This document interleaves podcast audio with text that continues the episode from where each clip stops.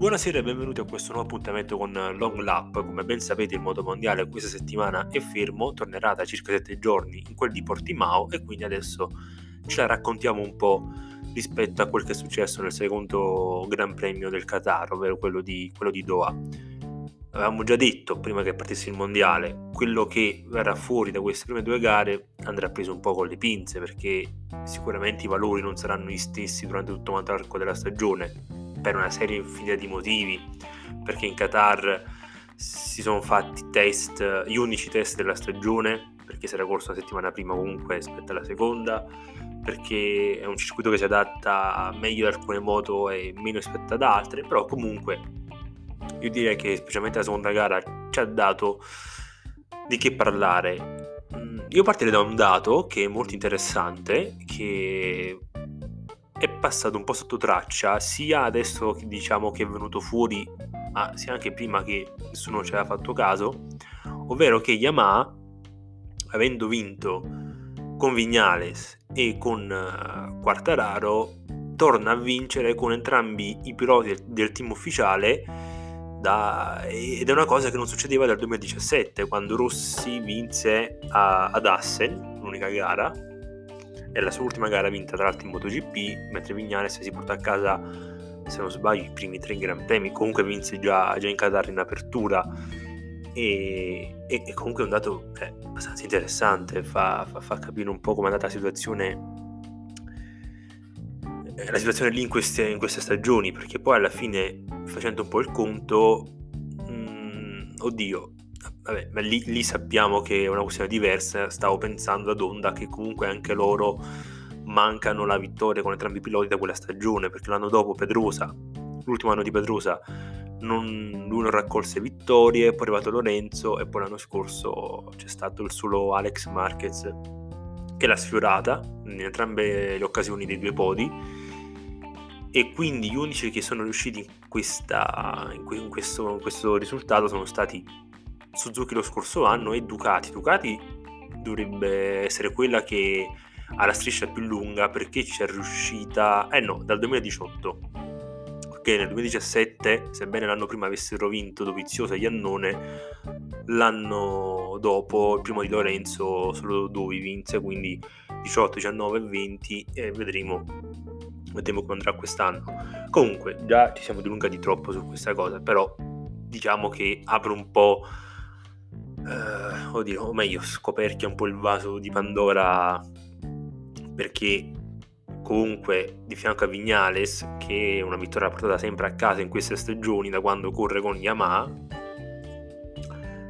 e di fianco a Vignales c'è stato Valentino in questi anni che, che, che purtroppo, purtroppo per lui, purtroppo per Petronas, che si sta trovando a vivere una situazione ma che, che, non ha mai vissuto appunto in MotoGP, visto che ha fin da subito raccolto grandi risultati, e purtroppo si trova in una situazione che... Allora, non voglio dire che nessuno si aspettava, però forse sì, così tragica eh, era dura da immaginare, perché da un lato abbiamo avuto un Morbidelli che, come dire, mi ha fatto specie il fatto che avesse detto fin da subito che avrebbe corso in difesa. Proprio si è trovato con due moto che quasi andavano a fuoco, eh, quindi è stato veramente un, uno sparare sulla Croce Rossa. Però dall'altro lato Valentino, diciamo che un risultato, una, una qualifica da, la, che l'ha pensata la peggiore in carriera e un risultato del genere, arrivato sedicesimo a 14, 14 secondi nella gara che ha fatto registrare il gap più, più, piccolo, più ristretto di sempre tra il primo e il quindicesimo, eh, allora eh, di, di, dire che, allora, o meglio, fare i sorpresi è, è un po' eccessivo. Perché? Perché torniamo a quello che avevamo già detto in un'altra puntata, ovvero il tempo in scia va fatto nessuno, nessuno dice il contrario. È vero che comunque tu sì, sei in scia, ma devi, devi andare forte per stare, per, per stare dietro quello che sta tirando, ovviamente. Su questo non ci piove. Però quel quarto posto lì, nella prima qualifica in Qatar, è, è, stato troppo esasperato ed estremizzato perché si faceva quasi finta che la scia non ci fosse stata oppure all'improvviso la scia era diventata una cosa buona perché poi alla, alla fine la gara era lì. Ma io quello che dissi proprio, proprio una settimana fa era che la qualifica è stato un turno ok ma al là di quel turno ci sono state altre altri tre, eh, tre, tre, prove, tre turni di prove libere dove Valentino non aveva mostrato un passo da stare nei primi 5, nei primi 6. Quindi già quel risultato lì al, al debutto cioè, già era chiaro, non era un'anomalia, era chiaro, eh, chiaro sintomo di quale fosse la situazione. Quindi mm, se da un lato abbiamo Morbidelli che dice eh, a ragion veduta adesso andiamo a Portimao dove lo scorso anno fatto podio, se le cose dovessero continuare ad essere così, allora mi preoccupo. Però dall'altro c'è un Valentino che eh, ha, ha, una stagione ancora da, da, da costruire perché comunque non, non, può essere raccontato questo, questo risultato come una, un'anomalia mm, perché la situazione è questa fin dai test poi c'è l'attenuante che comunque si è sempre corso in Qatar ma vedremo, vedremo. Vabbè, comunque, oddio, scusatemi, non vorrei interrompere, però ho fatto un casino, ma mm, c'è da parlare di Ducati, perché anche lì, eh, devo dire la verità, quest'anno i giudizi che trovo più o meno autorevoli, che, che leggo, no? che trovo, non eh, come dire, secondo la mia opinione, che, che, che trovo in giro, e che sono più o meno autorevoli, mi, mi, sembrano, per dirla in termini moderni, che, che quest'anno stiano smarmellando tutti fin da subito. Perché anche qui non c'è un equilibrio su quello che è stato il Gran Premio o i Gran Premi della Ducati. Perché è vero, tornare via, via da, andare via dal Qatar senza vittorie. Mm, comunque per una scuderia che se ci basiamo su quello che hanno fatto lo scorso anno, perché sempre al solito asterisco, quest'anno non si è mai provato sulle altre piste, bla bla bla bla, se ci basiamo su quello che è stata la scorsa stagione, Ducati è stata la moto che forse, eh, o meglio, forse è l'unica ancora legata a quel concetto di qui vinco, qui perdo, qui forse ci metto una pezza che poi ogni tanto anche questa cosa è stata sovvertita da o da Zarco o da Bagnà ad esempio a Erez però per sommi capi almeno con Dovizioso e Petrucci è andata così. Quindi se teniamo conto di questo eh, sicuramente non possiamo metterlo da parte. Mm, pesa un po' non aver vinto però c'è da dire che se i punti in palio erano 50 e comunque ne ha raccolti 40 e comunque va via da lì testa al mondiale. E, e, signori, non possiamo dire che è stato un disastro Ducati, è stata un'occasione mancata, sì, indubbiamente, perché 10 punti in più potevi averli, 10 punti in più, 5 in più, se ne avessi vinta una soltanto. Però comunque non è questo dramma che si sta raccontando, raccontando in giro.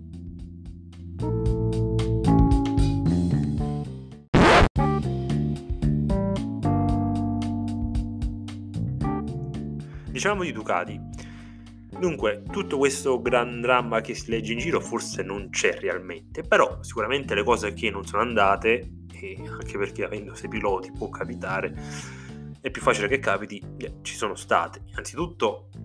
io partirei da Jack Miller, perché per una serie di, di ragioni più o meno evidenti comunque è lui il pilota di punta in casa Ducati che deve giocarsi il mondiale quantomeno puntare al, ad arrivare tra i primi tre. E, e due noni posti sicuramente sono un inizio pessimo proprio per il fatto appunto che eh, non, non, è stata una pezza che comunque qualcun altro ci ha messo. Ma sono due, due risultati veramente veramente inaspettati. Poi diciamo chi, chi, vuole difenderlo può anche dire che c'è stato qualche problema anche fisico perché sappiamo che è andato ad operarsi poi dopo la gara per, uh, al braccio destro per la sindrome compartimentale, comunque do- dovrebbe esserci a Portimao. Lui non se ne è lamentato. Sappiamo per esempio che invece l'Equon ha fatto la stessa cosa, stessa operazione in questi giorni e, e invece lui ha lamentato proprio che la gara è stata condizionata da questo. Però problema di Miller. È stato ben altro. È, stato, è stata quella scazzottata quasi in pista con Mir. E, e, questo non va bene, non va sicuramente bene perché, perché per un pilota che si gioca il mondiale buttare via, che dovrebbe giocarsi il mondiale, buttare via una gara in quel modo perché onestamente se gara 1 diciamo che mille attenuanti, la, la, temperatura che è cambiata, le gomme sono finite prima del tempo, Ducati non ci fa gestirlo bene, però gara 2 sono, sono arrivati tutti quanti pronti, i piloti di Borgo Panicale, tutti quanti che erano sicuri, del fatto che poi Jack arrivasse all'appuntamento anche dopo aver dominato i test, eh, buttarla via mentre sei nel gruppone e perdere la scelta del gruppone perché Mir ha fatto un'entrataccia e, e tu fai, una, fai, altrettanto sul rettilineo, eh, diciamo che diciamo che, che, che, che, queste scene questa cosa poteva risparmiarsela ampiamente. Mettiamola così. Dall'altro lato c'è Bagnaia che uh, è quello che non, non, credo abbia ancora dormito da, da quel lungo che ha fatto perché di sicuro è da apprezzare anche se questo non porta punti la maturità mh, dato che è sembrato fin da subito, ma già dopo la prima gara col terzo posto era deluso, quindi figuriamoci, cioè, immaginate come, se non avete sentito come è stato dopo la seconda, però è vero che uh, questa gara sembrava averlo ormai in pugno, perderla perché se in scia ad un'altra Ducati e ti rendi conto ormai quando è momento di fare la prima curva e arrivi lungo, è un errore che effettivamente abbastanza, come dice lui, banale e che in questo caso è costato tantissimo. Però io aspetterei invece a, dire, a, a, a crocifiggerlo rispetto a Miller perché comunque, comunque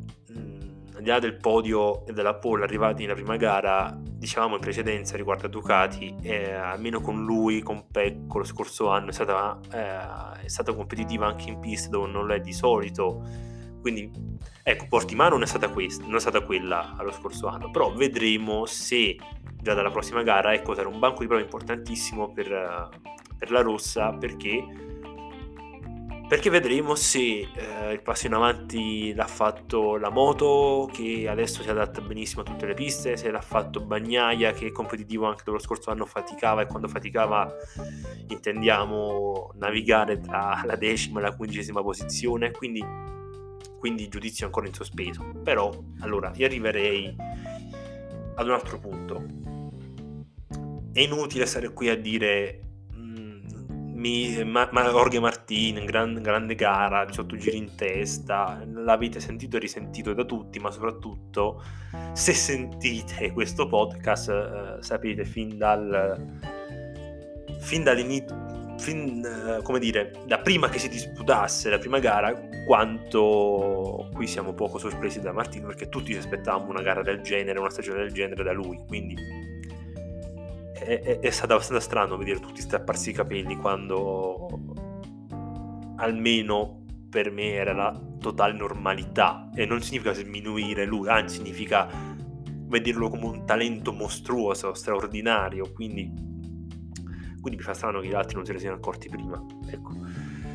Ma la doppia prestazione di Zarco mm, apre un, un'altra bella discussione, ovvero quando lo scorso anno mm, Miller fu promosso per primo nel team ufficiale e poi c'era questa gara interna tra Zarco e Bagnaia, più o meno se non sbaglio eravamo intorno, intorno all'Austria quando questa cosa è entrata nel vivo perché c'era ancora Dovizioso in sospeso,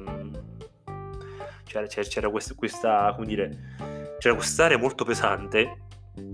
Ecco, quando ci fu, iniziò questa contesa dopo la decisione del Dovi su, su chi dovesse salire al team ufficiale. Ricordo che, visto che poi appunto era, era passato il Gran Premio d'Austria, che, dove sappiamo tutti cosa successe, chi sosteneva che Zarco forse poteva avanzare effettivamente, aveva le sue ragioni per avanzare, avanzare richiesta per una moto del genere, eh, veniva preso per pazzo, veniva preso per pazzo perché no, no, anzi non perché Bagnaia veniva, eh, venisse visto come un talento pazzesco, un fenomeno da portare subito sulla, nel team ufficiale, ma perché Zarco ormai se n'era fatto una, una narrazione di lui, che si era arrivato ad un punto che ormai cioè, si, era, si, era, saturi, perché Zarco non è capace, Zarco è pericoloso, eh, Zarco molla i team a metà stagione e quindi non dà sicurezze, una roba assurda, assurda una roba veramente incredibile. Stiamo, stavamo parlando, stiamo parlando di un due volte campione del mondo. Eh, ma ci rendiamo conto? Di un due volte campione del mondo che il primo anno con la Yamaha fece delle robe allucinanti. Tant'è che si parlava poi di lui nel team ufficiale. Li portarono al team ufficiale all'inizio, un attimino lo scontro con Valentino che poi arriva a dire dopo un contatto, se non sbaglio ad Austin, eh, ma forse sbaglio però comunque ricordo che, che, che disse non lo fa apposta, che, che non è capace, da, lì, da, lì, deriva la citazione di prima. Poi con KTM diciamo fece, ha fatto una, una scelta talmente, dire, co,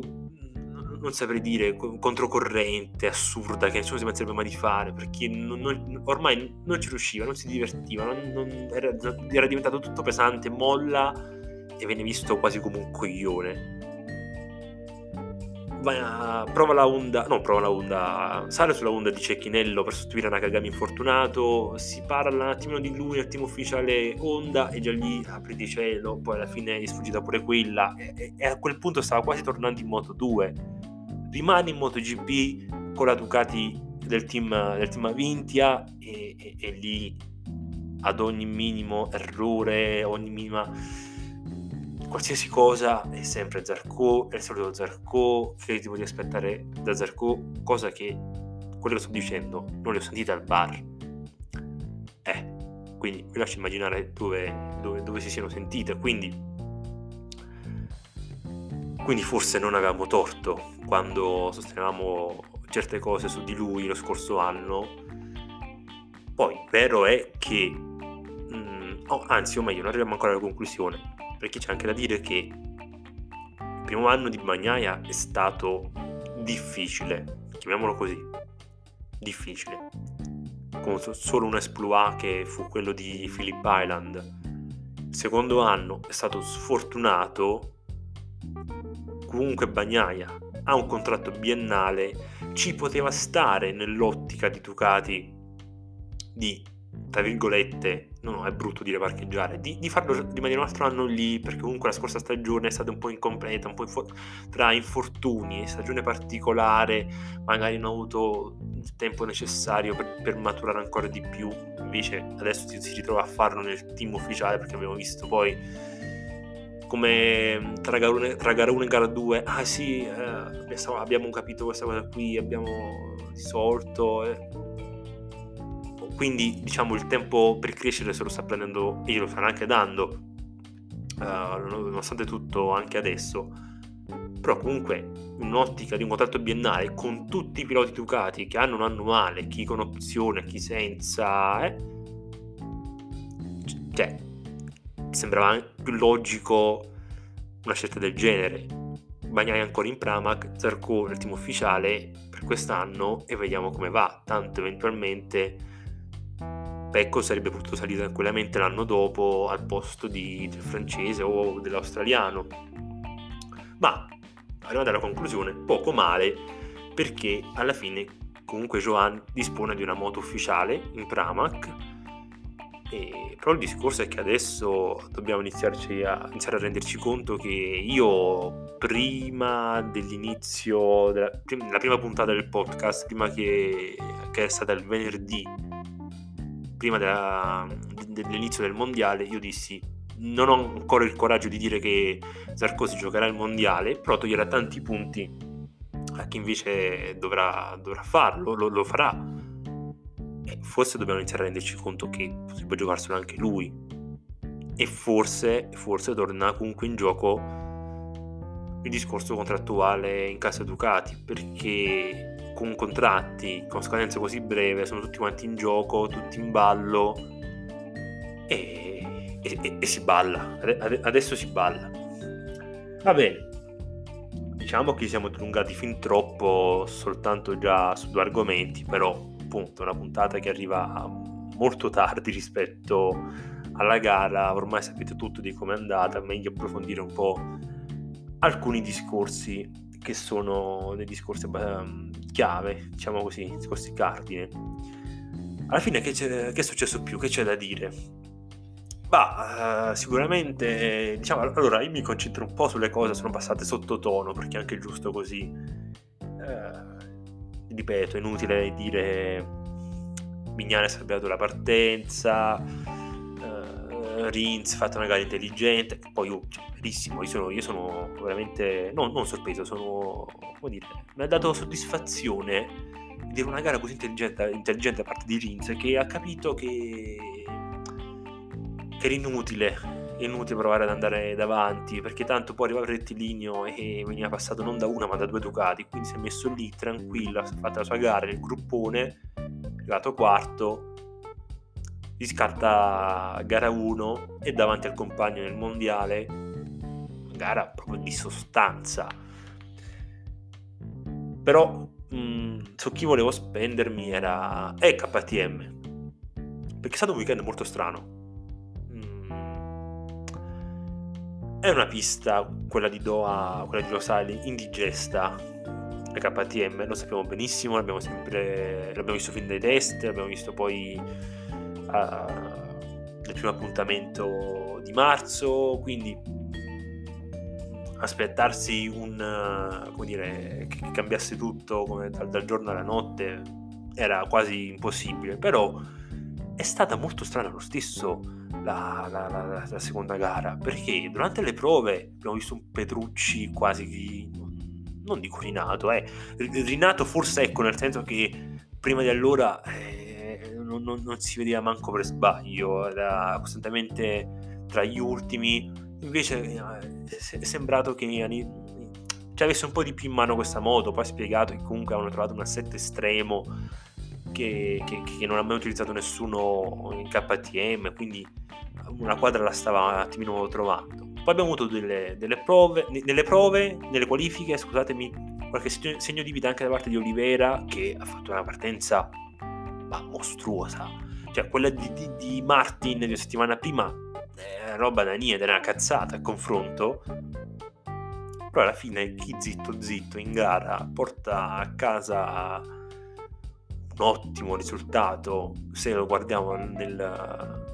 dire, nel quadro generale, ma anche perché ho detto all'inizio, è stata la gara in cui i primi 15 sono arrivati vicini come non mai, quindi il distacco è stato anche molto contenuto, e Brad Binder arriva ottavo, nella differenza più totale, a meno di 5 secondi da Quartararo, eh, che, che, che gli vuoi dire? Fatto il risultato che è veramente un gran risultato, poi sicuramente a lui si chiede di fare adesso una stagione diversa dalla scorsa non tanto per il fatto che comunque era ed è, nel team era ed è scusatemi nel team ufficiale ma perché comunque Oliveira ci ha fatto vedere eh, un certo tipo di campionato un certo tipo di costanza eh, rispetto al sudafricano che ha alternato che, che, il giorno prima vinceva poi va a quindicesimo poi arrivava a decimo poi di nuovo penultimo. Quindi per un, per un, pilota che è un altro di quei grandi talenti creato dalla Moto 2 in questo cambio generazionale che è pazzesco, non ce ne stiamo rendendo conto, ma è pazzesco. Io credo già adesso, dall'anno prossimo, metà griglia, no, metà, forse più di metà griglia, sarà composta da tutti i piloti in Moto 3 che arri- in Moto 2, scusatemi, che sono arrivati negli ultimi 2 o 3 anni, qualcosa di assurdo e alcuni sono dei talenti mostruosi, come Binder, come, come Jorge Martin eh,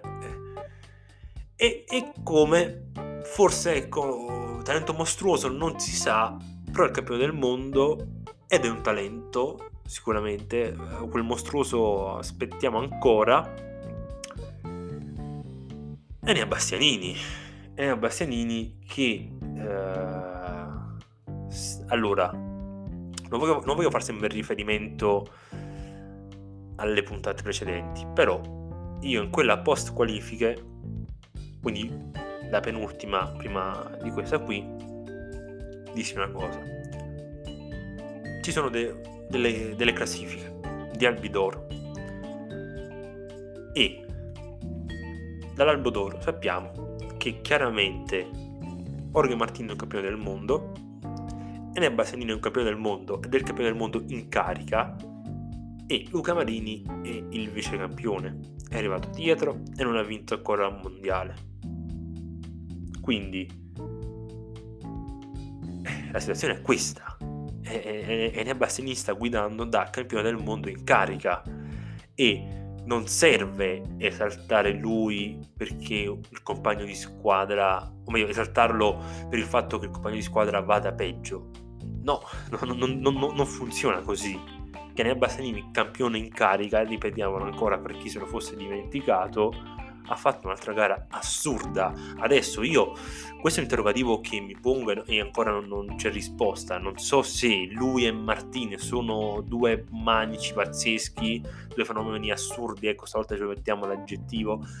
o, o, oppure se la Ducati è diventata una moto semplice, non lo so, ma, ma alla fine quella di, almeno quella di Bastianini non è quella giornata, quella di Martin, di Martin sì. Però Enea ha un problema in qualifica, quindi parte indietro, rimonta e arriva, nel, arriva undicesimo dopo la top 10 della settimana, della settimana prima, arriva undicesimo nel gruppone fino, che, che portava fino all'ottavo posto. Ha rischiato di fare un risultato incredibile anche lui dopo insieme, visto la stessa gara insieme a Martin, qualcosa di pazzesco. Qui forse me lo aspettavo sicuramente meno come, come dire, pensavo ci avrebbe messo di più. Sicuramente qualche gara in più. Quello mi ha, mi ha sorpreso tantissimo. Jorge Martin no, ma Bastianini così veloce sì, ma non perché lui, ma proprio per l'adattamento alla moto. Quindi ripeto, non so se la Moto 2 adesso, ecco, se è la Moto 2 che ti prepara così bene, se la Ducati è facile, se lui è un mostro, però è stato incredibile. Questo qui è un pilota che, come dire, è il Zarco dello scorso anno.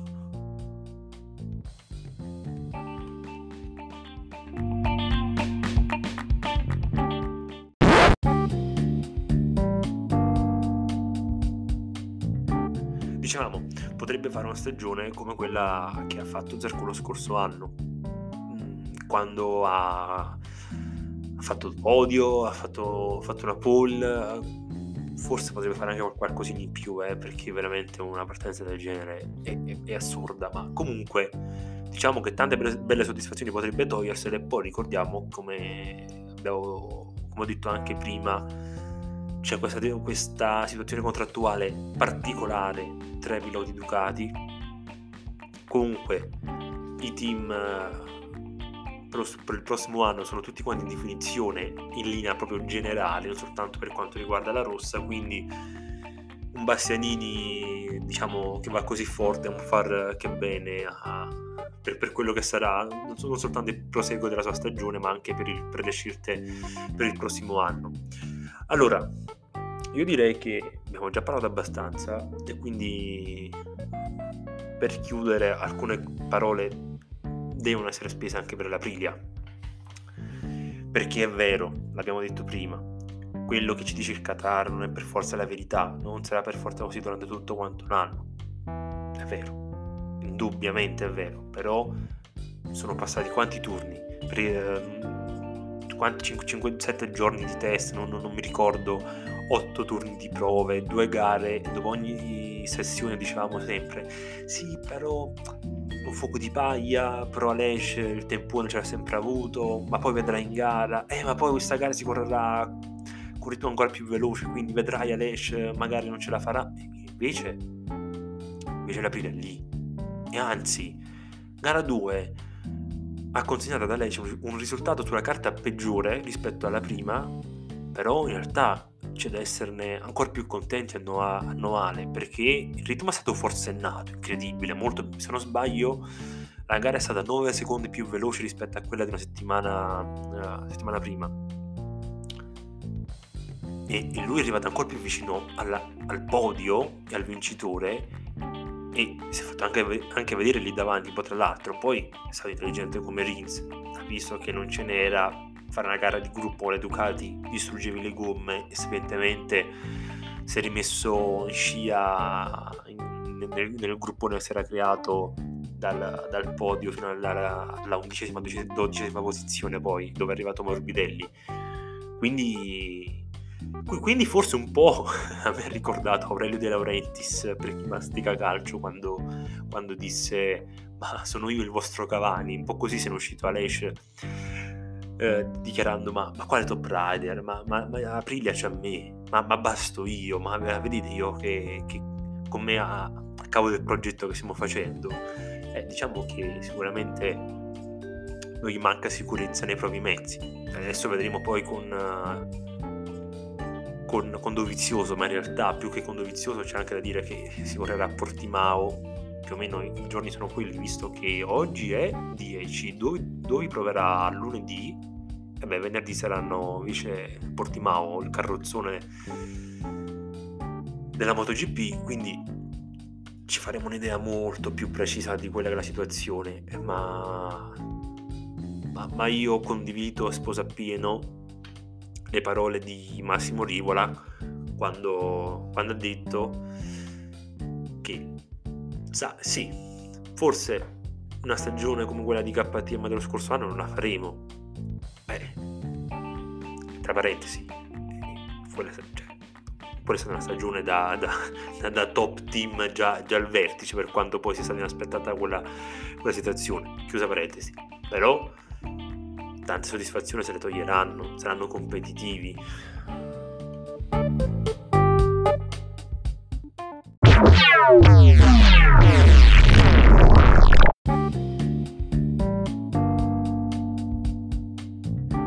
Dicevo, io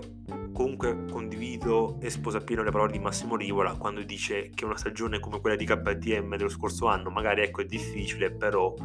diciamo che, che, che, sono lì a giocarsela, il podio è la portata, sono lì.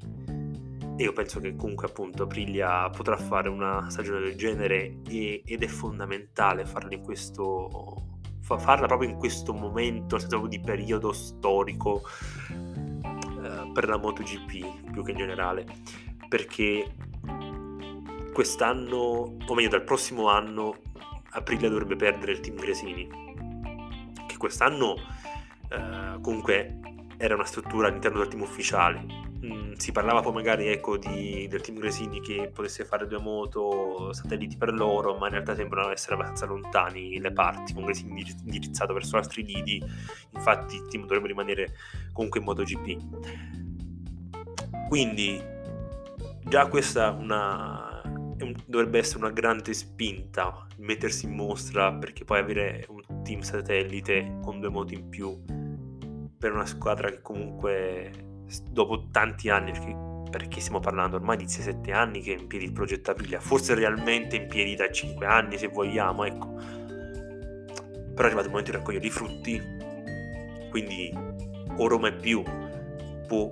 attirare qualche team satellite, c'è comunque la carta dovizioso da potersi giocare, ma comunque eventualmente tra quanto? Tra due anni, tra, tra un anno, tra due anni può far gol a tanti. E ricordiamo invece comunque lo scorso anno fu abbastanza eh, no, no, eh, sembra, è, è, brutto ma viste le circostanze fu un po' quasi imbarazzante vedere Aprilia che alla disperata dopo aver aspettato Iannone provò ad offrirsi a tutti, a Joe Roberts, a Bezzecchi, a qualsiasi, a Chaz Davis, quindi ecco, Aprilia invece quest'anno potrebbe diventare quella moto su cui i piloti vogliono salire.